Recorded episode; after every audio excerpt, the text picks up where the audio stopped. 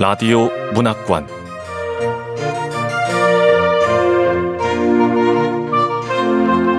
한국 단편 문학 특선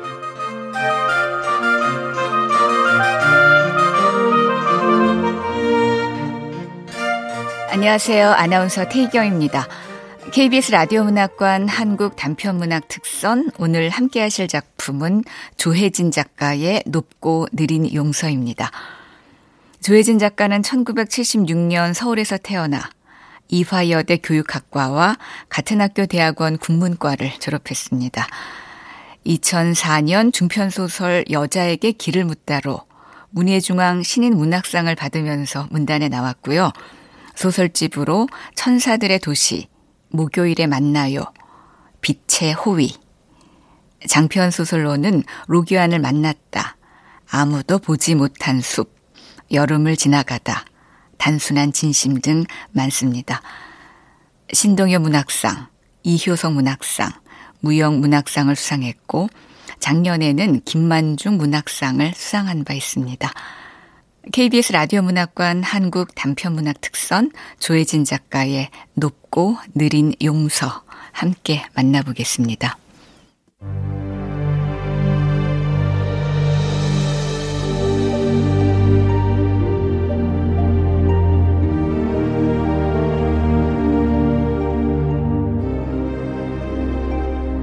높고 느린 용서 조혜진 어제 저녁 경진은 효진이 일하는 보습학원 근처 커피숍에서 아빠가 어떤 사람인지 아느냐고 물었다. 그런 질문이 있다. 답을 찾게 하기보다 그 질문 안에 머물게 하는.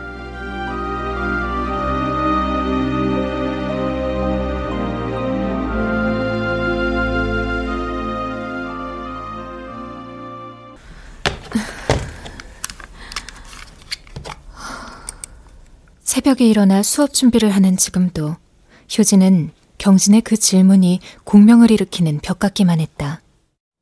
언니는 아빠가 어떤 사람인지 알아? 효진이 노트북 옆에 놓인 휴대전화를 유심히 내려다보다가 충동적으로 아빠의 번호로 전화를 걸어본 건 그저 막막해서였다.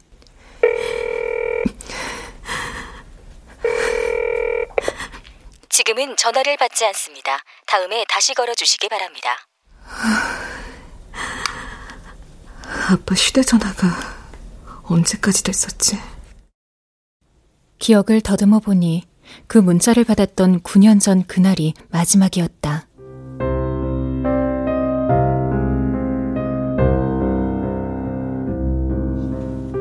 그날 아침, 효진은 문자를 확인하자마자 혼자 경찰서로 가서 떨리는 목소리로 상황을 설명해야 했다. 아빠한테, 아빠한테 이런 문자가 왔어요. 당시 중학생이던 경진에게는 알리지 않은 채였다. 아빠는 이미 실종 신고된 상태였으므로 더욱이 한동안 그가 원하지 않았을 방식으로 유명해져 있었으므로 경찰서에선 바로 출동을 결정했다.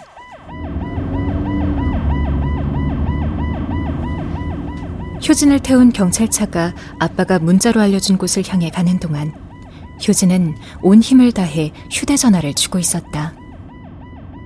효진아, 운전석에 놓아둔 편지 걷어줘. 미안하다. 경진이한테는 잘 설명해. 그는 문자를 보내면서 지도 앱에서 자신의 위치를 캡처한 이미지 파일을 첨부했는데 결과적으로 그 파일이 경찰들에겐 길잡이가 되어준 셈이다.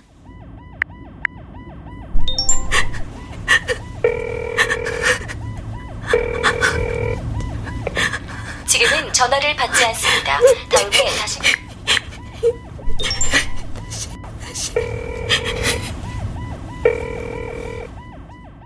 차 안에서 효진은 수도 없이 아빠에게 전화를 걸어봤지만 그의 휴대전화는 내내 꺼져 있었다. 3시간 넘게 달리다가 마침내 멈춘 경찰차에서 내린 순간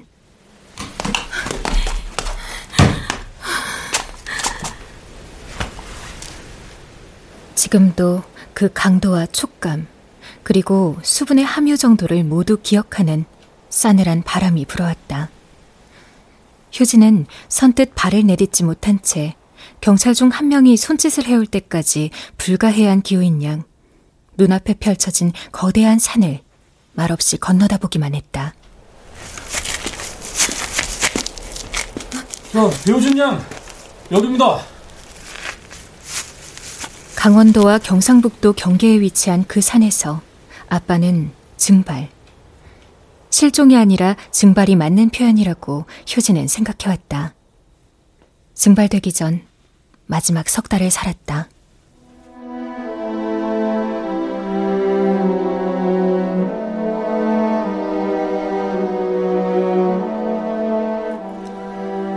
(9년) 전 고소와 파면 추한 소문과 열띤 논쟁과 언론의 공격으로부터 도망친 그는 중고 SUV 차량 한 대를 구매하여 그 산으로 갔다. 외부와의 연락을 끊은 채 챙겨간 최소한의 현금을 아껴 쓰면서 그야말로 가까스로 연명하다가 그 중고차마저 버리고 사라진 것이다. 산 입구로부터 그리 멀지 않은 곳. 그러나 작정하고 찾지 않는다면 결코 눈에 띄지 않을 듯한 외진 곳에서 그 SUV 차량이 발견되긴 했지만 운전석에 있어야 할 편지들은 보이지 않았다. 길 잃은 등산객이 잠기지 않은 차문을 열고는 편지들을 포함해 이런저런 쓸모 있는 것들을 집어간 것일까? 어쩌면 호기심 많은 산짐승이 물고 간 것일 수도 있고 산을 휘돌고 온 큰 바람이 엉뚱한 곳으로 편지들을 실어간 건지도 몰랐다. 세상을 향한 그의 마지막 변론마저 알 수 없는 이유로 원천적으로 거부됐다고 생각하니 휴지는 저절로 무릎이 꺾였다. 아, 네네네. 그 차량만 있고 유서나 자살 흔적은 발견하지 못했습니다. 네. 유서.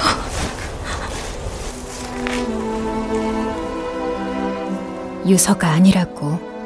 그 편지들이 유서라고 누가 장담할 수 있느냐고 효진은 따지고 싶었지만 입술조차 떼어지지 않았다. 효진이 할 수 있는 말은 아무것도 없었다.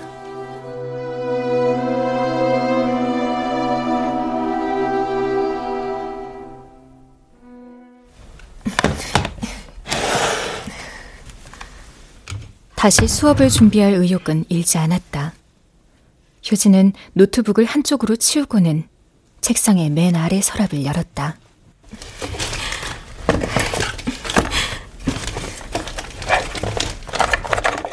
서랍 안에는 먼지가 묻은 메모지와 해지한 적금 통장, 가전제품의 매뉴얼 책자들, 다시는 탑승할 일이 없을 것 같은 외국 항공사의 마일리지 카드와 갱신 기간이 지난 운전면허증 같은 것이 한데 엉켜 있었다.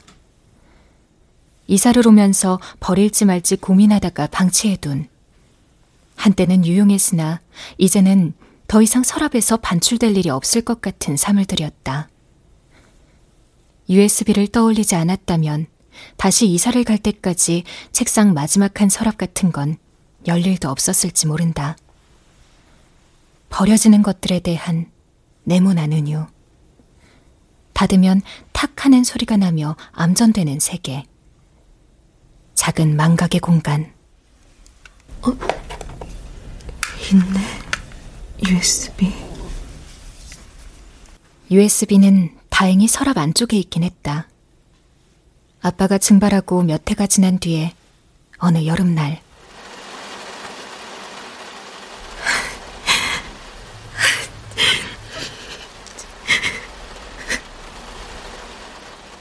효진은 침대에 누워 빗소리를 듣다가 우산 없이 산속 어딘가에서 비를 맞고 있을 그를 상상했고 그 상상 속에 안개처럼 옅게 깔린 자신의 걱정을 천천히 인식했다.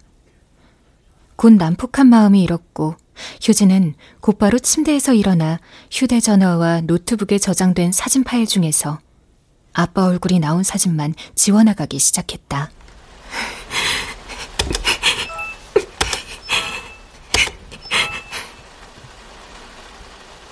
그렇게 맹목적으로 손가락으로 움직여 기껏 삭제했으면서 삭제한 파일들 중 복구할 수 있는 것은 복구한 뒤 빈 USB에 따로 저장해 놓은 건 그의 얼굴이 아예 기억나지 않는 먼 미래의 어느 날이 두려워서였을까?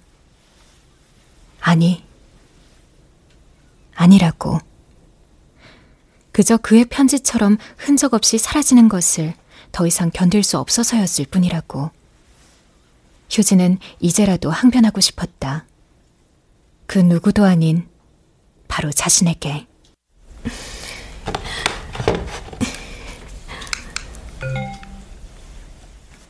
수년 동안 열어본 적 없는 USB 안의 파일들이 오염되거나 파손되지 않고 그대로 보존되어 있을지 장담할 수 없었지만 휴지는 일단 USB를 노트북에 연결했다.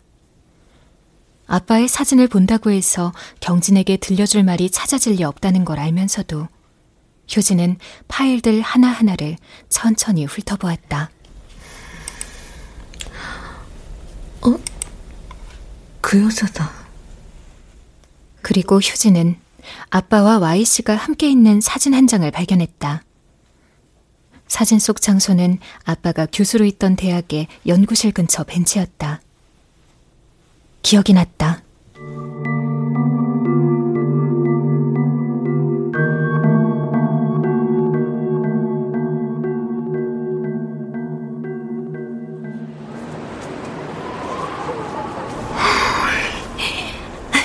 갑자기 찾아가면 아빠가 놀라겠지? 그날 휴지는 학부생들의 졸업 논문을 검토한다며 연구실에서 밤을 새운 아빠에게 커피라도 사다 줄 생각에 집을 나섰다. 마침 겨울방학이라 할 일이 없기도 했고, 허랑해 보이는 외투만 입고 다니는 그의 모습이 눈에 밟혀서이기도 했다. 버스에서 내렸을 땐 작은 눈송이가 흩날렸다. 아빠다. 저 여자분은 대학원생? 뭔 얘긴지 꽤 진지해 보이네. 그날 아빠와 Y씨는 우산 없이 눈을 맞으면서도 자세를 바꾸지 않은 채 그들만의 대화에 집중해 있었다. Y씨는 일전에 아빠의 연구실에서 서너 번 마주친 적이 있긴 했지만 효진이 그녀에 대해 아는 거라곤 박사과정에 있는 대학원생이라는 객관적인 정보뿐이었다.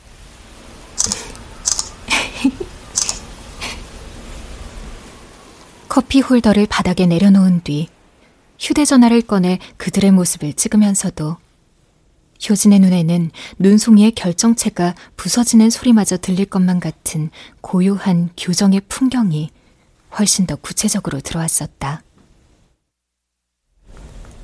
이 대학원생의 표정, 그때는 왜 안 보였을까? 사진은 그대로인데 휴지는 이제야 사진 속 Y씨가 경직되어 있는 것을 알아보았다.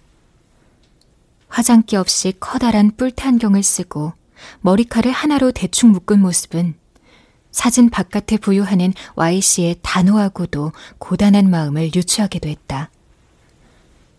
그날로부터 한 달 정도 지난 뒤 Y씨는 자신의 트위터에 아빠와의 일을 올렸다.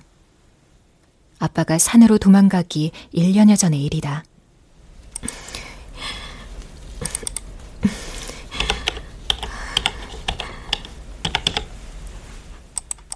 효진은 노트북에 떠있던 사진 파일을 모두 닫은 뒤 이번엔 인터넷 창을 열었다.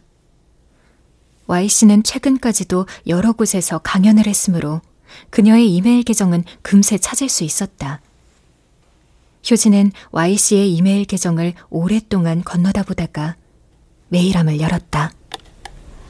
그래. 딱 한 번. 딱 한 번만이라도 경진이를 위해.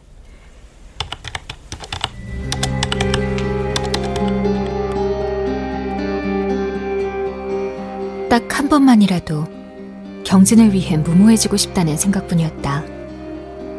Y씨의 답장을 받기 전까지 효진은 그 선택이 불러올 또 다른 마음의 파장을 깨닫지 못한 셈이다.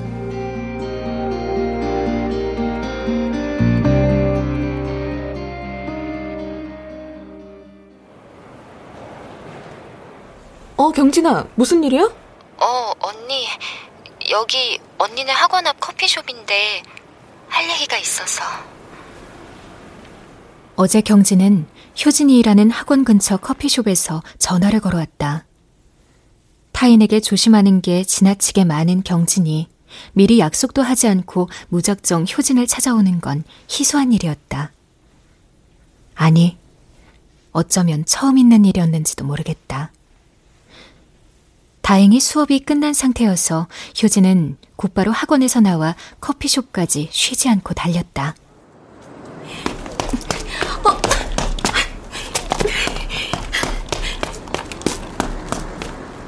몇 번이나 오른발이 왼쪽 샌들에 풀어진 끈을 밟아서 넘어질 뻔했지만 달리는 걸 멈출 순 없었다. 커피숍 앞에는 횡단보도가 있었다. 커피숍 창가에 앉은 경진은 어딘가에서 호되게 꾸중을 듣고 온 아이인 양 풀죽은 모습으로 테이블 아래를 내려다보고 있었다. 효진은 차오르는 숨을 씩씩 내뱉으며 그런 경진을 눈이 아플 만큼 뚫어지게 건너다 봤다. 신호가 바뀌고 효진이 횡단보도를 건너 커피숍 안으로 들어설 때까지 경진은 고개를 들지 않았다.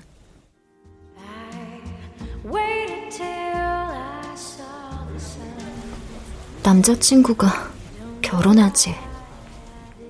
경진은 이제 겨우 25살이었다.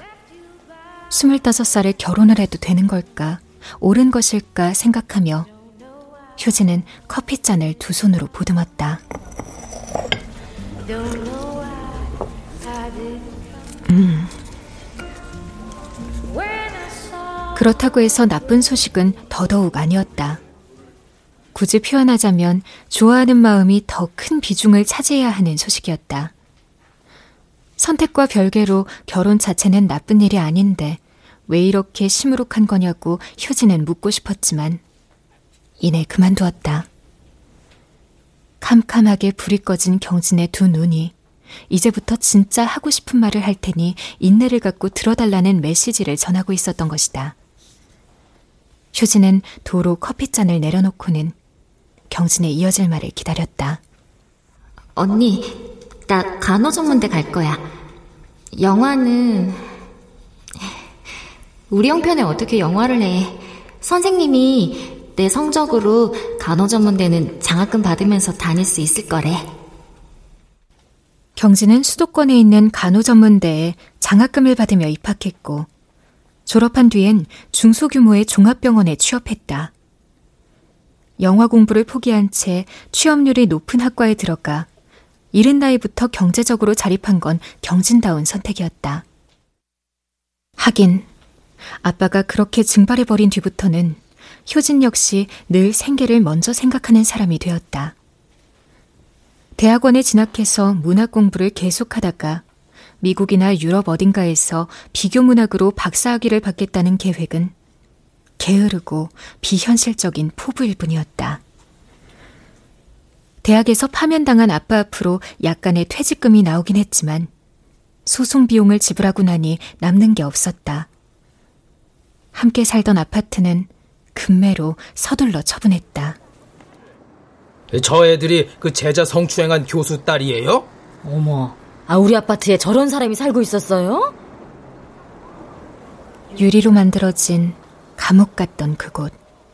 그러니까 효진과 경진 자매가 지나갈 때면 떠들던 것을 멈추고는 눈으로 신호를 주고받는 입주민들과 마주쳐야 하는 그곳에선 한순간도 인간적으로 살 수 없었다.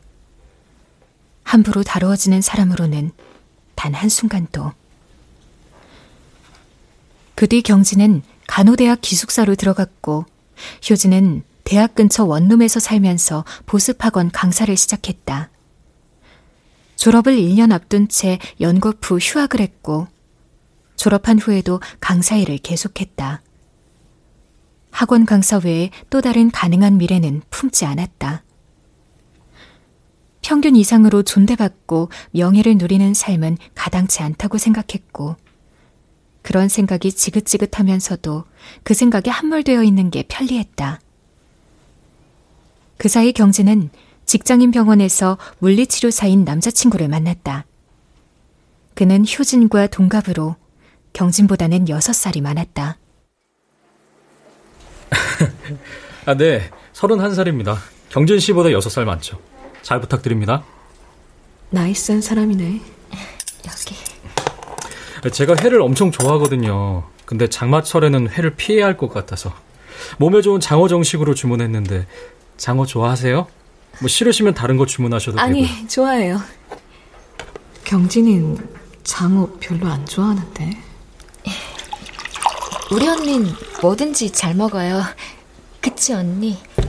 쟤는 안색이 왜 저래? 고마워.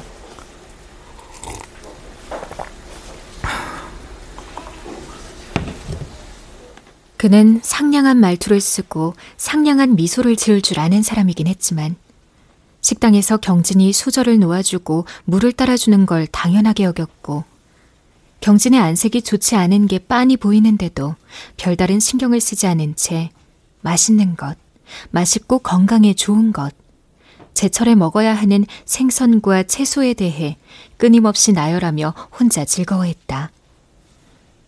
상냥하지만 자신을 최우선으로 아끼느라 곁을 보지 못하는 사람. 그에 대한 효진의 인상은 그렇게 확장되었고, 효진은 더 이상 음식을 넘기지 못했다. 못마땅했다. 그도 그와 함께 있는 경진도 효진의 마음에는 차지 않았다. 미리 포기하는 법을 배운 동생이 사랑하는 사람에게만은 절대적인 지지와 배려를 받아야 한다고. 아니, 그랬으면 좋겠다고 효진은 내내 소망했으니까.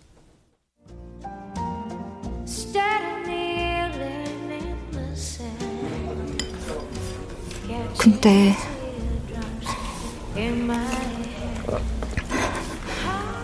근데 대답을 하지 않았어.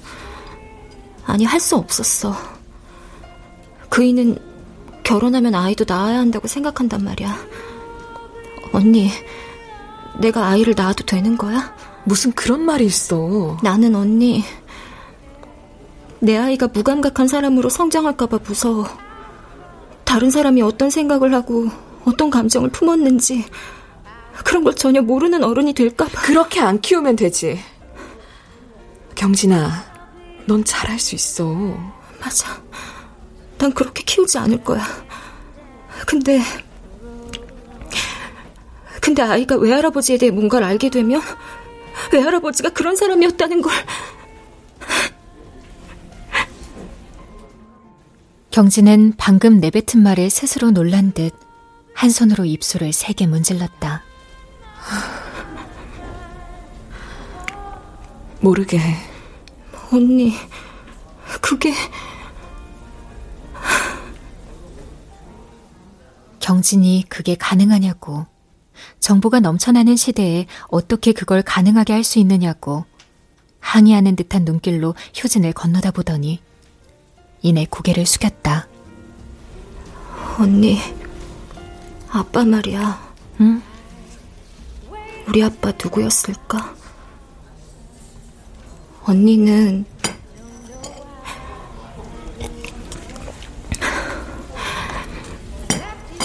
언니는 아빠가 어떤 사람인지 알아?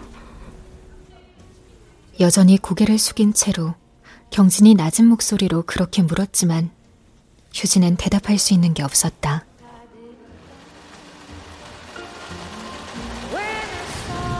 커피는 식어서 썩고 창밖으로는 비가 내리기 시작했다. 세상의 표면과 마찰하여 빚어지는 빗방울의 파여름은 쓸쓸했다. 슬픔을 터득하고는 어깨를 떨며 흐느끼는 거인의 품에 안겨 있다면 이런 기분일지 몰랐다. 휴지는 그 빗소리에 기대어 속삭였다. 비겁한 사람. 경진이 그 속삭임을 들었는지는 확인하지 않았다.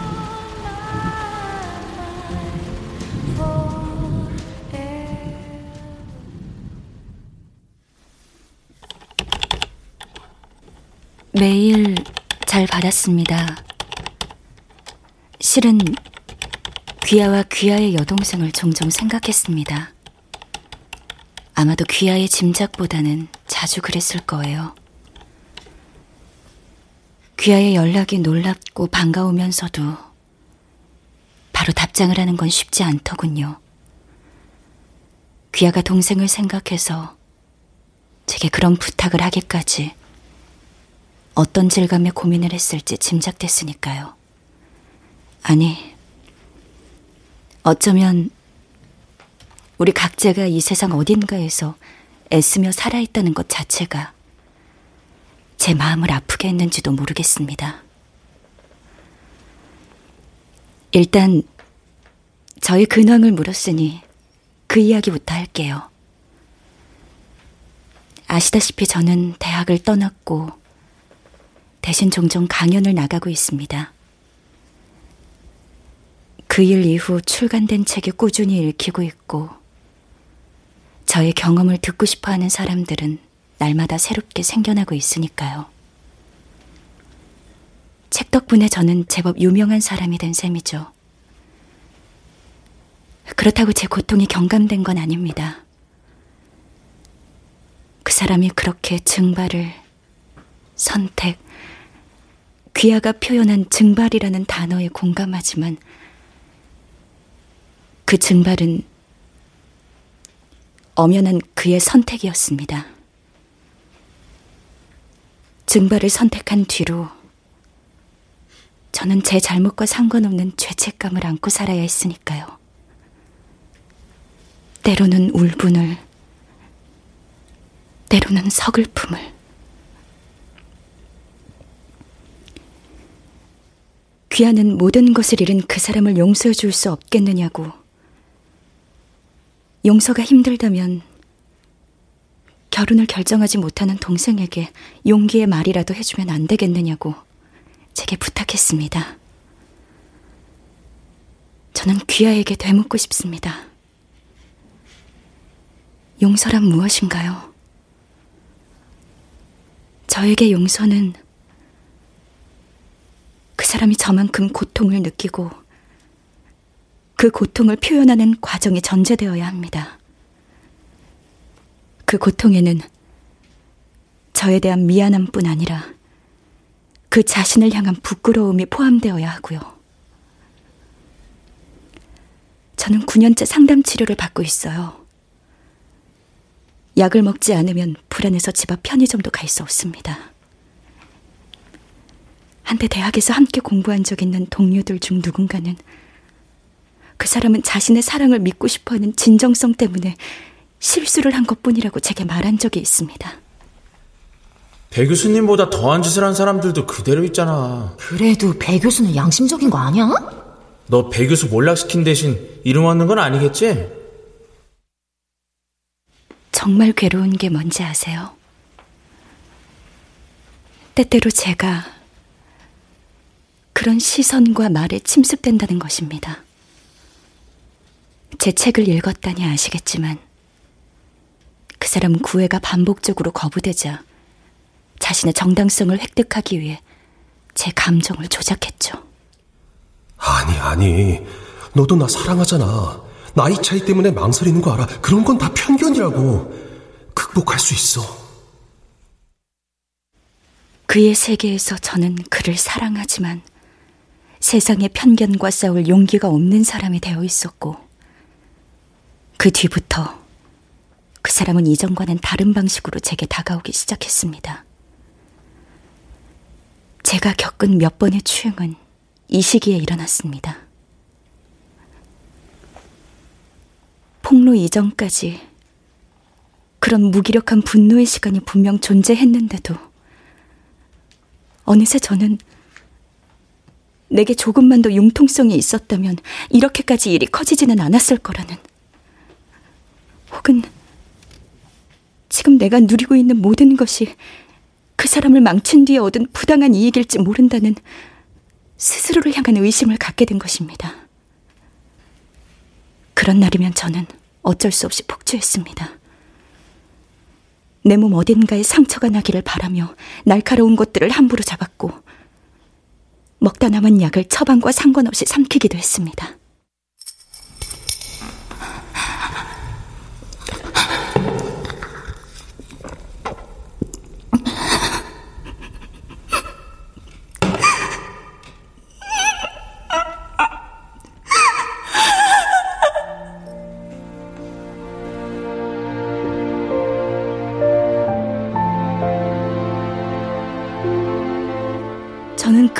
과정을 거치며 이렇게나마 살아있는 것입니다.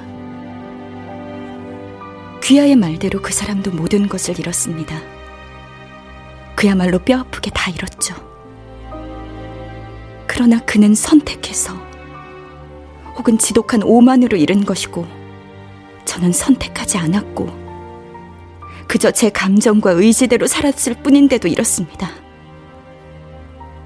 그 사람의 제자로서 그를 존경했고 닮고 싶어 했던 저는 그 사람과 사적인 관계로 확장되길 원한 적이 없고 그런 빌미를 준 적도 없다고 확신하는 저는 어째서 이렇게나 나쁜 상태로 훼손된 건지 저는 지금도 의아하기만 합니다. 심지어 저는 그 훼손을 복구할 기회조차 잃었죠. 귀하에게 다시 한번 묻고 싶습니다. 사과를 받은 적 없고 앞으로도 받을 기회를 갖지 못한 제가 용서마저 내어준다면 그럼 제게 무엇이 남는 겁니까? 저는 무슨 힘으로 살아야 한다는 겁니까?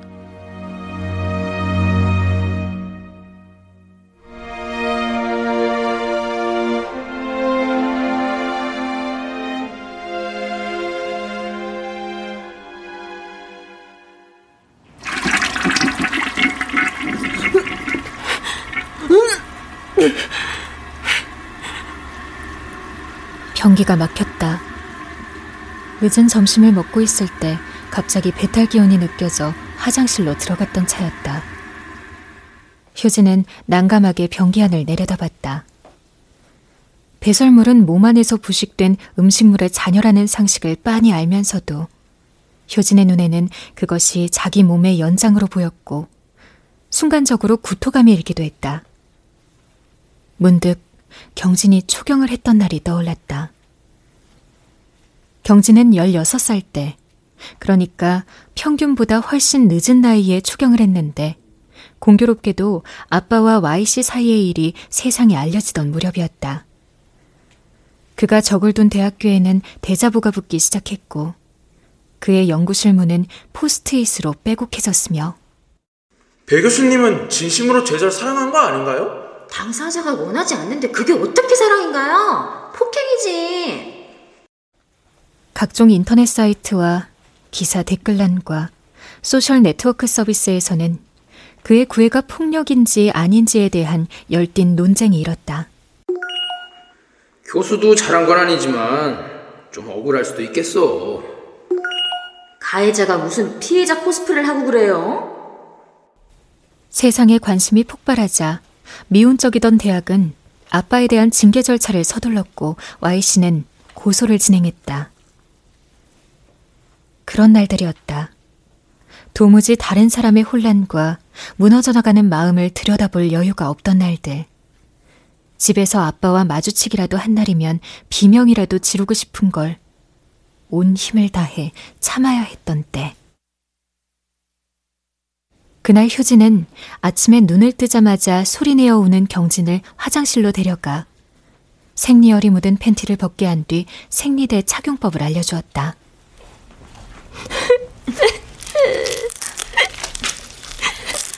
생리대는 이렇게 팬티에 반드시 붙이면 돼. 쉽지? 아니, 왜 자꾸 우니? 난 모든 게 너무 화가 나서 머리가 돌아버릴 것 같은데, 넌 대체 왜 울어? 무서워. 무서워서.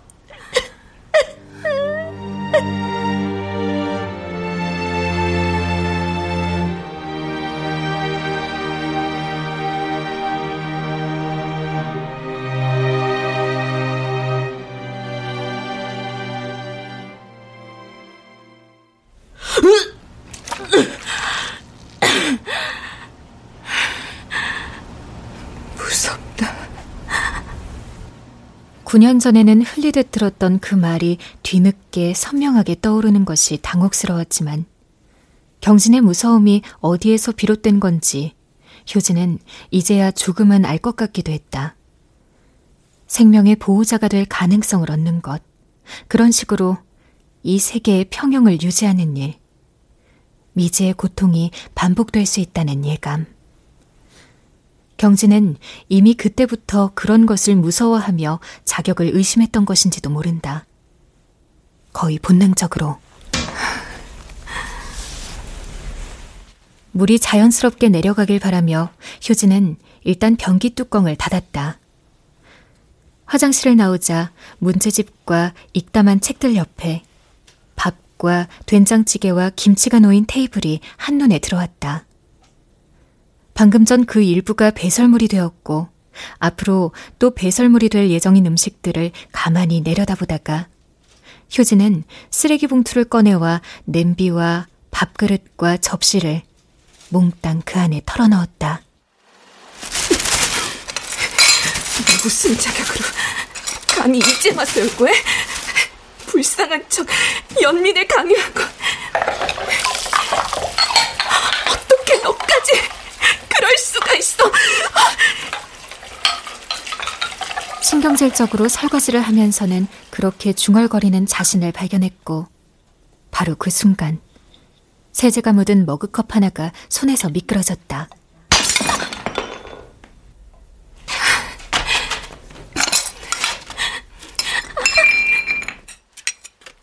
바닥에 주저앉아 깨진 사기 조각을 줍는 동안 오른손 검지에는 금세 핏물이 맺혔다.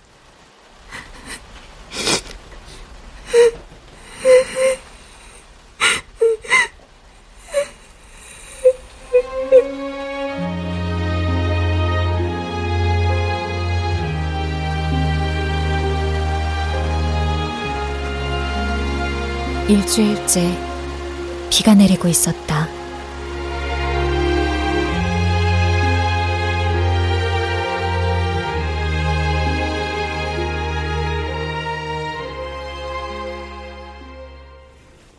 찢긴 손가락에 밴드를 붙이며 켜놓은 유튜브 뉴스에서는 전국적인 폭우를 전하는 기자의 목소리가 들려왔다. 네, 제 옆에 환경운동가 최희섭님 나와 계십니다. 어서 오세요. 어, 예, 안녕하세요. 자, 이 남쪽 도시에선 두기 붕괴돼서 이재민이 속출하고 있고요. 네. 서울과 경기도의 여러 하천도 범람 위기에 처했다고 하는데 이 이례적인 폭우가 기후 변화도 관련이 있다고요? 예, 물론입니다. 어, 거기에다 요즘 코로나 때문에 다들 힘들지 않습니까? 그렇죠. 코로나 바이러스 역시 자연의 질서가 교란됐기 때문에 발생한 거죠. 아... 네. 효진은 무심한 눈으로 노트북 화면을 내려다보다가 인터넷 창을 닫았다. 뉴스에서 보도된 그 바이러스로 인해 효진이 맡은 수업이 절반으로 준 건 올해 초였다. 가난은 갑작스럽게 찾아와 일상의 틈새로 느슨하고도 강렬하게 스며들었다.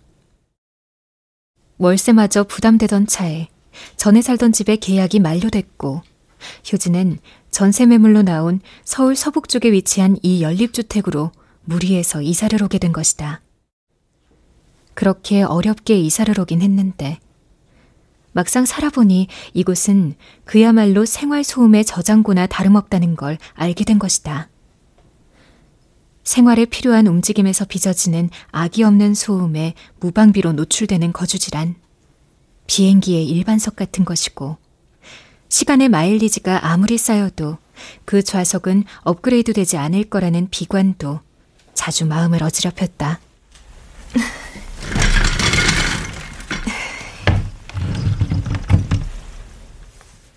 효진은 책상에 앉아 닫아놓은 서랍을 열었다.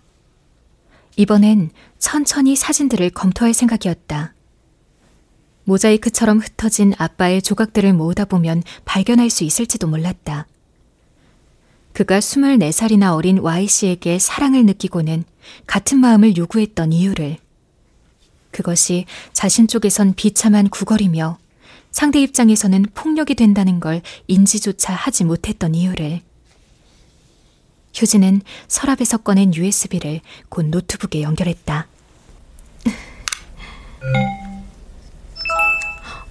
어? 메일이다. 용서. 귀하의 지난 메일을 읽은 이후 용서라는 단어가 제 머릿속을 떠나지 않더군요.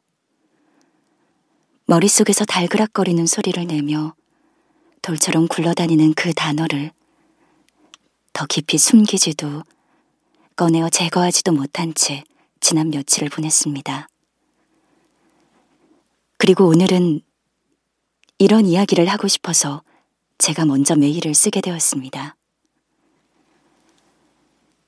오늘 저는 자문위원으로 있는 여성단체의 회의차 참석했는데 그 건물 계단참에서 무심히 창밖으로 시선을 돌린 순간 흘러가는 구름을 보게 되었습니다. 구름은 아주 느리게 높은 곳에서 천천히 이동 중이었습니다. 그제야 오랜 장마가 끝났다는 것을 저는 깨달았습니다.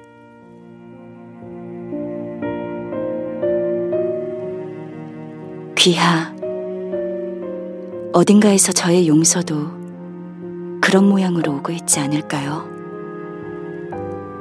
저는 그 사람이 어딘가에 살아있으리라고 확신하는데, 그렇다면 분명 저와 있었던 일을 날마다 되새기고 있을 테지요.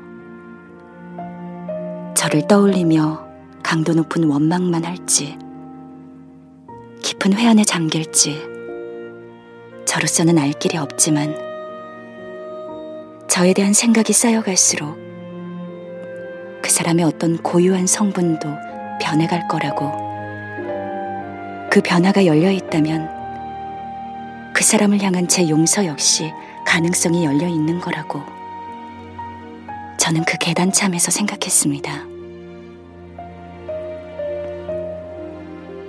동생분에게 전해주세요. 당신의 삶은 그저 당신의 것이니 제 용서 없이 떳떳해도 된다고. 아니, 그래야 한다고. 자격이라는 혹독한 신문에 더 이상 걸려 넘어지지도 말라고요. 동생분이 행복하게 결혼을 하고 한 가정을 이룰 수 있도록 귀하가 저 대신 곁에서 용기를 주세요. 그리고 귀하도 이제 그만 자유로워지기를 저는 진심으로 바랍니다. 주신 제 마지막 인사를 함께 담습니다.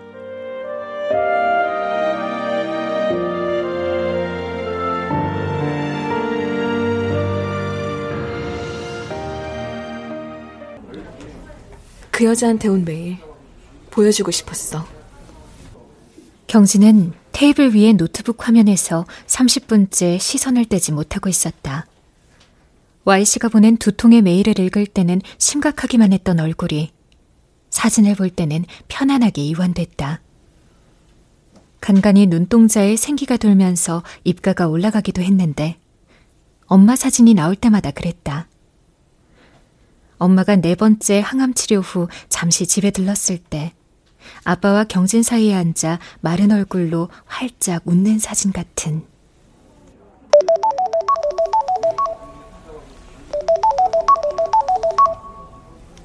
어, 자기야. 언니 만나는 중. 뭐? 집에? 알았어. 지금 갈게. 남자친구? 어, 집에 와 있대. 그래, 가자.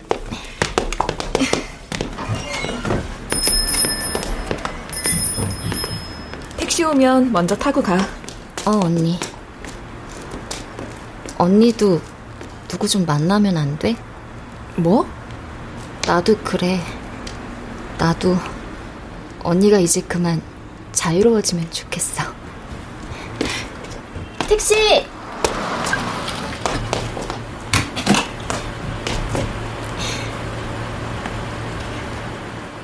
경진은 택시에 오르기 전 효진 쪽을 한번 보았고, 효진은 경진이 탄 택시가 시야에서 사라질 때까지 같은 자리에 우두커니 서 있었다.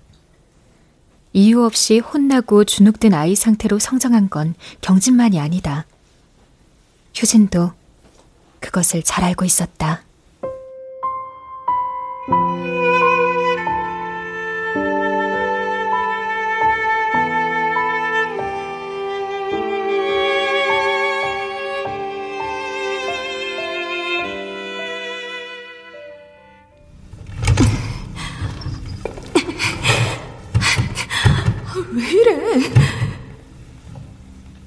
USB를 넣자마자 바로 서랍을 닫으려 했지만 서랍은 꿈쩍도 하지 않았다. 경첩이 고장났는지 삐걱거리는 소리만 커져갔고 그 소리는 이내 방 전체로 퍼졌다. 어느 순간 휴지는 등 뒤에서도 서랍에서와 같은 소리가 나는 것을 느꼈다.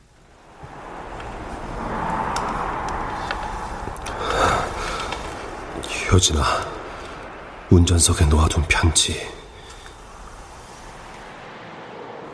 신중하게 모든 정리를 마친 그는 석 달 동안 거주지이자 은신처가 되어준 SUV 차량 주변을 돌기 시작했는데 그가 걸음을 옮길수록 계단이 생겨났다.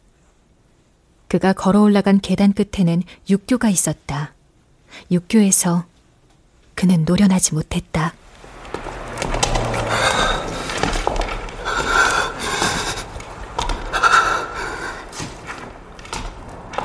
수상쩍어 보일 만큼 자주 주위를 두리번거렸고 그때껏 손에 쥐고 있던 편지를 허공에 날린 직후엔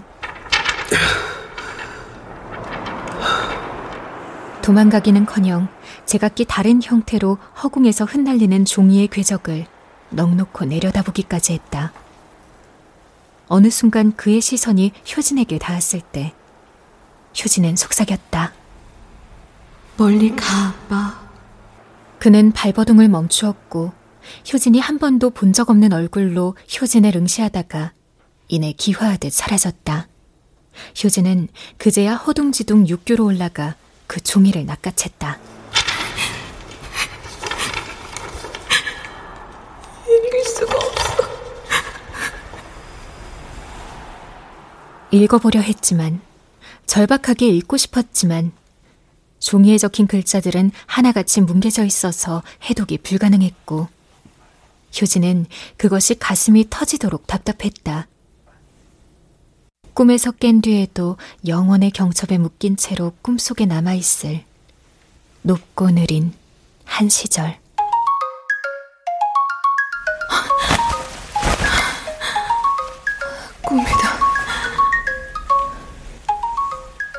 휴대전화 벨소리에 효진은 가까스로 눈을 떴다. 책상 아래서 몸을 만채 누워있다가 전화를 받았다. 어, 경진이구나. 언니, 나 남자친구 프로포즈 받아들이기로 했어. 날짜는 천천히 정해볼게. 잘했네. 잘했다.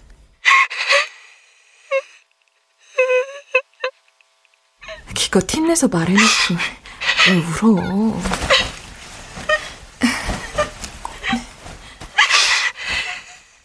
어쩔 수 없이 경진의 진정을 기다리며 자리에서 몸을 일으키는데 아직 열려있는 서랍이 눈에 들어왔다. 효진은 허리를 숙여 서랍을 밀어보았다.